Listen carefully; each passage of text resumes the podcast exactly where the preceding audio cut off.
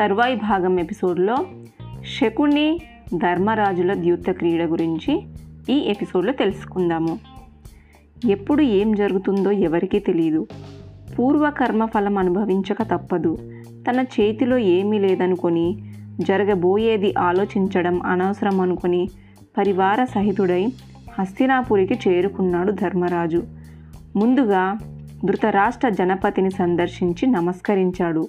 తరువాత భీష్మ ద్రోణ కృప అశ్వత్థామ దుర్యోధన కర్ణాదులను కలిసి వారి మన్నలను అందుకున్నాడు. ఆ తరువాత తమ్ముళ్ళతోనూ ద్రౌపదితోనూ అంతఃపురంలోకి ప్రవేశించి గాంధారీదేవి కలిసి ఆశీస్సులు అందుకున్నారు కోడలు ద్రౌపది ఏది అడిగింది? గాంధారీదేవి ఇక్కడున్నానమ్మా అని గాంధారీదేవి చింతకు చేరి ప్రణమిల్లింది ద్రౌపది. ఆమె అందాన్ని అనుకోవని చూసి దుర్యోధనాదులు రాణులంత ప్రపంచంలోని అందాన్నంతా ఏకం చేసి ఆ భగవంతుడు ఈమెను సృష్టించాడు అని అనుకున్నారు. కొంచెము అసూయ కూడా చెందారు. ఆ రోజు గడిచింది. మరునాడు సహోదరులతో పాటు ధర్మరాజు ధృతరాష్ట్ర ధారాపతి నిర్మించిన అద్భుత సభాభవనాన్ని సందర్శించారు. దుర్యోధనాదులు పాండవేయులను వెన్నంటి ఉండి సభాభవనంలోకి శిల్ప కళాఖండాలను గురించి వివరించారు. కాసేపటికి అంతా సింహాసనాలలో సమాసీనులైనారు అంతలో అక్కడికి శకుని ప్రవేశించారు. శకుని రాక ఆలస్యము దుర్యోధనుడు ధర్మరాజుతో ద్యూత ప్రసంగం ప్రారంభించాడు. ధర్మరాజ అక్ష విద్య వెత్తలంతా ద్యూతలో నిన్ను మించిన వారు లేరంటున్నారు. ఆ సంగతి అలా ఉంచితే ఆ క్రీడంటే నీకు చాలా మక్కువ కూడా. అందుకని మనం కాసేపు ద్యూతకేలిలో వినోదిద్దాము. కాదనకు సమాధానం ఏం చెప్పాలో తెలియక కాసేపు కళ్ళు మూసుకొని ఆలోచించి తరువాత వద్దు దుర్యోధన నీ ప్రార్థన నేను అంగీకరించలేను. ద్యూత క్రీడ పరవంచన రాజులు ప్రారంభించకూడదు. వాటికి మనం దూరంగా ఉండాలి. ధర్మక్రీడ మాత్రమే ధర్మంలోకి సమానమయ్యింది. అందుకని ఎందుకు చెబుతున్నానో విను. ఈ కపట దురాచార పద్ధతి మనకు సముచితము కాదు అన్నాడు ధర్మరాజు. అతని మాటలకు పగలబడి నవ్వారు శకుని తరువాత ధర్మనందన సుక్షత్రియ మర్యాద పాటించిన వారు ఈ ద్యూత క్రీడ హేయమని దూషించరు. ద్యూత క్రీడ అధర్మమని అన్యాయమని నిందించిన వారు లేరు. మేమేదో దుశ్చేతతో ఈ క్రీడకు నిన్ను ఆహ్వానించమని నువ్వు అనుకుంటే వద్దు.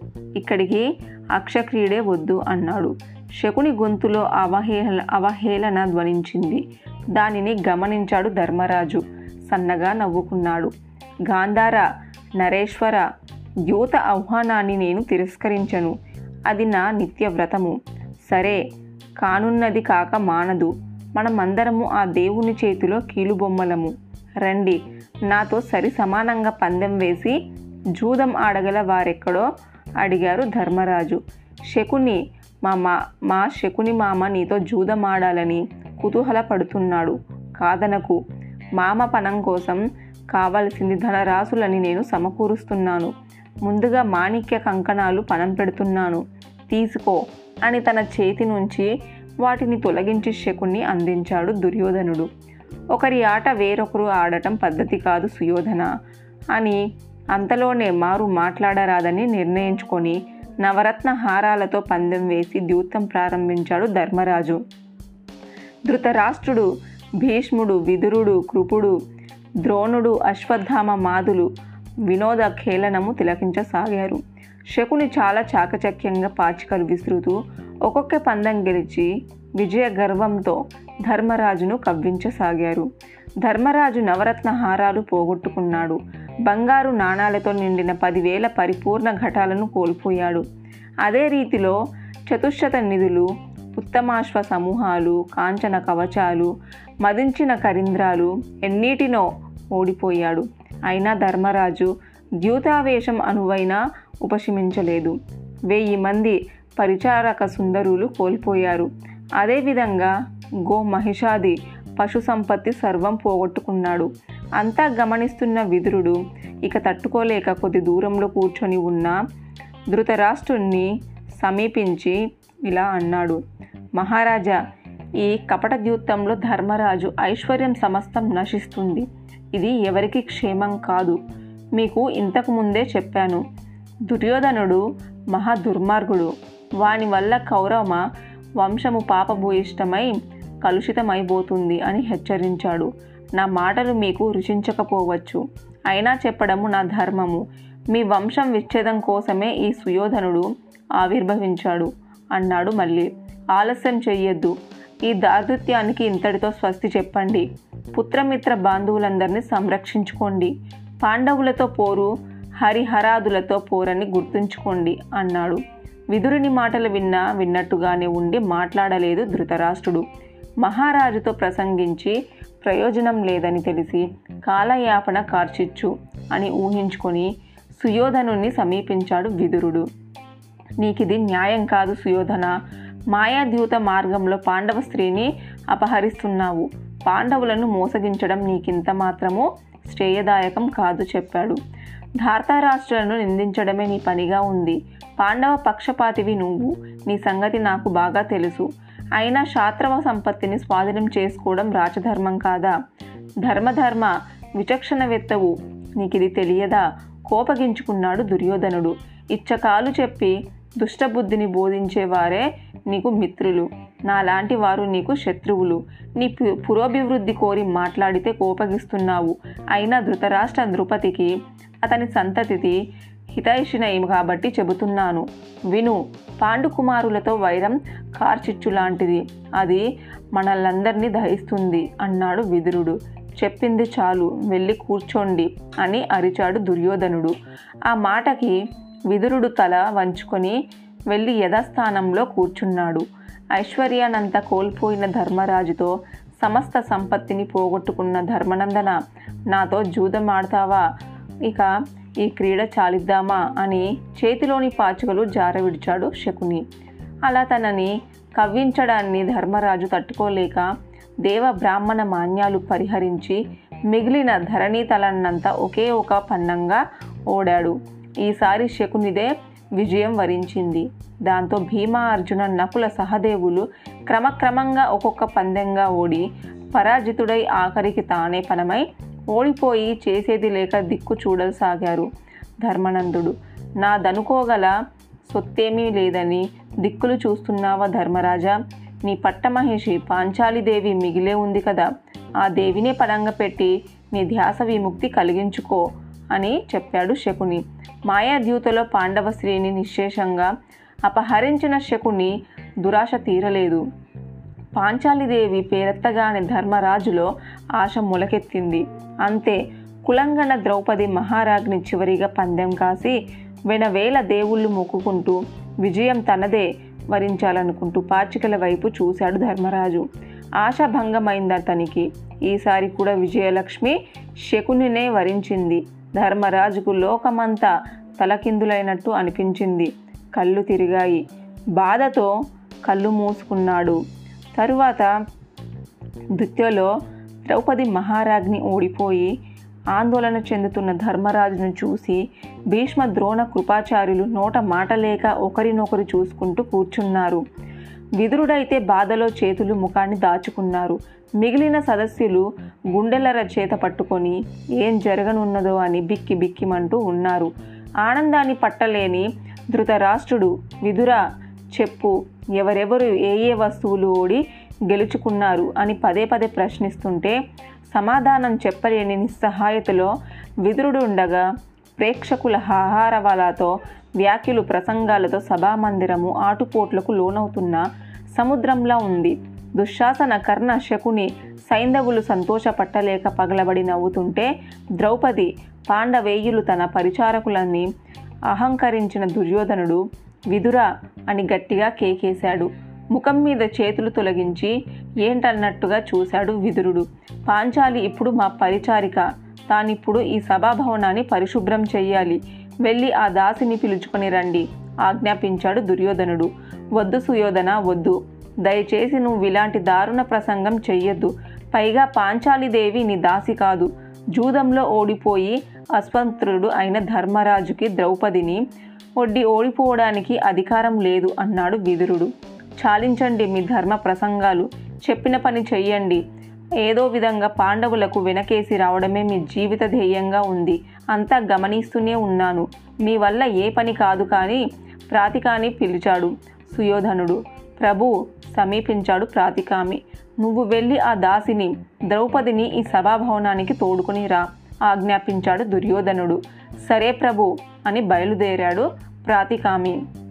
సింహం గుహలోకి శునకం ప్రవేశించినట్టుగా భయం భయంగా పాండవేయుల నివాస భవనంలోనికి ప్రవేశించి పాంచాలిదేవిని చూసి ఆమెతో ద్రౌపదీదేవి జూదంలో ధర్మరాజు మిమ్మల్ని ఓడిపోయాడు. సుయోధన మహారాజు మిమ్మల్ని గెలుచుకున్నాడు. మీరిప్పుడు మా దాసి. మిమ్మల్ని సభాభవనానికి తోడుకొని రమ్మని సుయోధనుల వారి ఆజ్ఞ. రండి అని తలదించుకున్నాడు. ఆ మాటలకి మిన్ను మిరిగి మీద పడినంతగా విలవిలలాడింది ద్రౌపది. తర్వాత ఇది ఎక్కడైనా విన్నామా? ఏ యుగంలోనైనా ఇలా జరిగిందా? జూదంలో భార్యని ఒడ్డటం ఏమిటి? తట్టుకోలేకపోతున్నాను. ప్రాతికామి తట్టుకోలేకపోతున్నాను అని బోరున ఏడుస్తూ ఒక్క ప్రశ్నకు నాకు సమాధానం కావాలి. నా స్వామి తన్నోడి నడ్డోడా లేక నన్నోడి తన్నోడైనా? సమాధానం తెలిపితే నేను నన్ను తోడుకొని పో. లేని పక్షంలో జూదరి ధర్మరాజునే అడిగి ఈ ప్రశ్నకు సమాధానం తెలుసుకొనిరా. కాదంటావు నీ విధి నువ్వు నిర్వర్తించు అన్నది ద్రౌపది. సమాధానం తెలుసుకొని వస్తానమ్మా అని పరుగు పరుగున సభా ప్రాంగణానికి వచ్చి సదస్సులందరి సమక్షంలో పాంచాలి ప్రశ్నకు ధర్మరాజు తెలియజేశాడు ప్రాతికామి. అయితే ద్యూత పరాజయ ధైన్యంతో దుఃఖిస్తున్న ధర్మరాజు ఈ ప్రశ్నకు తన దగ్గర సమాధానం లేనట్టుగా తలదించుకున్నాడు. సమాధానం కావాలనుకుంటే ఆ దాసిని నేరుగా ఇక్కడికే వచ్చి ప్రశ్నించమను. శీఘ్రమే ద్రౌపదిని తోడుకొనిరా వెళ్ళు అని గర్జించాడు దుర్యోధనుడు. ప్రాతికామి పరుగు తీశాడు. ద్రౌపదిని సమీపించాడు. ద్రౌపదీదేవి మీ ప్రశ్నకు సమాధానం సభా సభాభవనంలోనే దొరుకుతుందన్నాడు. మిమ్మల్ని తోడుకొని రమ్మన్నారు. పదండి అన్నాడు ప్రాతికేమి. ప్రార్థనగా చూశాడామెను. ధర్మనందుడు జవాబులియ్యలేదు. తెలుసుకోగలిగింది ద్రౌపది. అలాగే దుర్యోధనుని దుస్వభావం కూడా తెలుసుకొని తప్పదనుకొని ప్రాతికామి అనుసరించింది ద్రౌపది. పోకముడి కాసంత కిందుక బిగించి ఏకైక వసనంతో సభా ప్రాంగాన ఓ మూలాన నిలిచింది.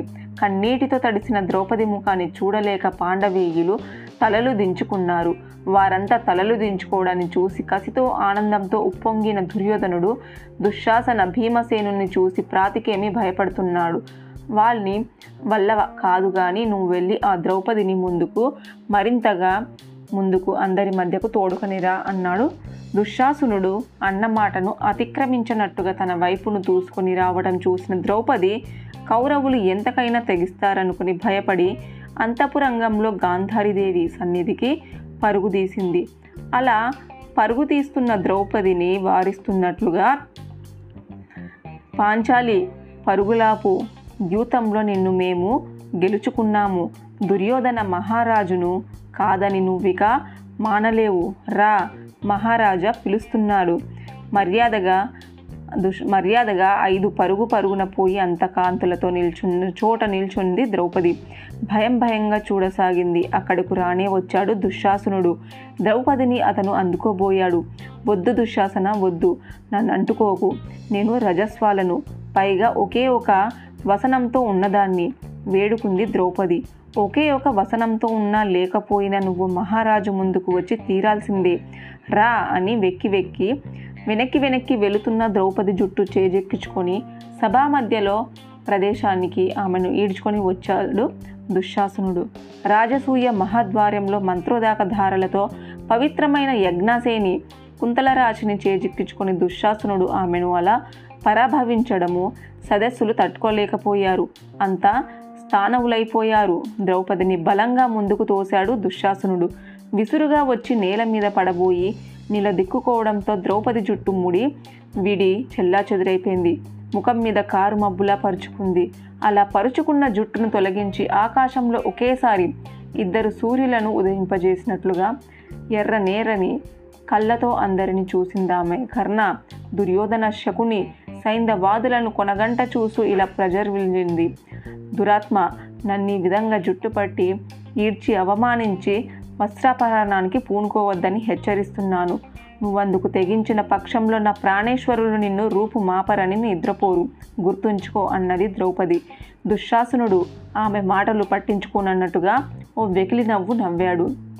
దుశ్శాసన ఇంతమంది సమక్షంలో నన్ను అవమానించావు.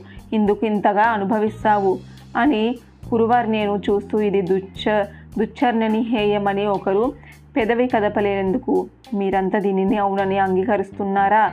భరత వంశీయుల ధర్మం ఏమైపోయింది? సుక్షత్రియ మర్యాద మంటగలిసిందా భీష్మ ద్రోణాచార్యుల ధర్మవేత్త విదురులు శక్తిహీనులైపోయారా? లేకపోతే ఈ దురన్యాయాన్ని ఎలా సంహ సంహించగలుగుతున్నారు ఏడుస్తూ ప్రశ్నించింది ద్రౌపది. ఆమె అలా ఏడవడాన్ని పాండ కుమారులు తట్టుకోలేకపోయారు. క్రోధావేశంలో అట్టడిగిపోయారు.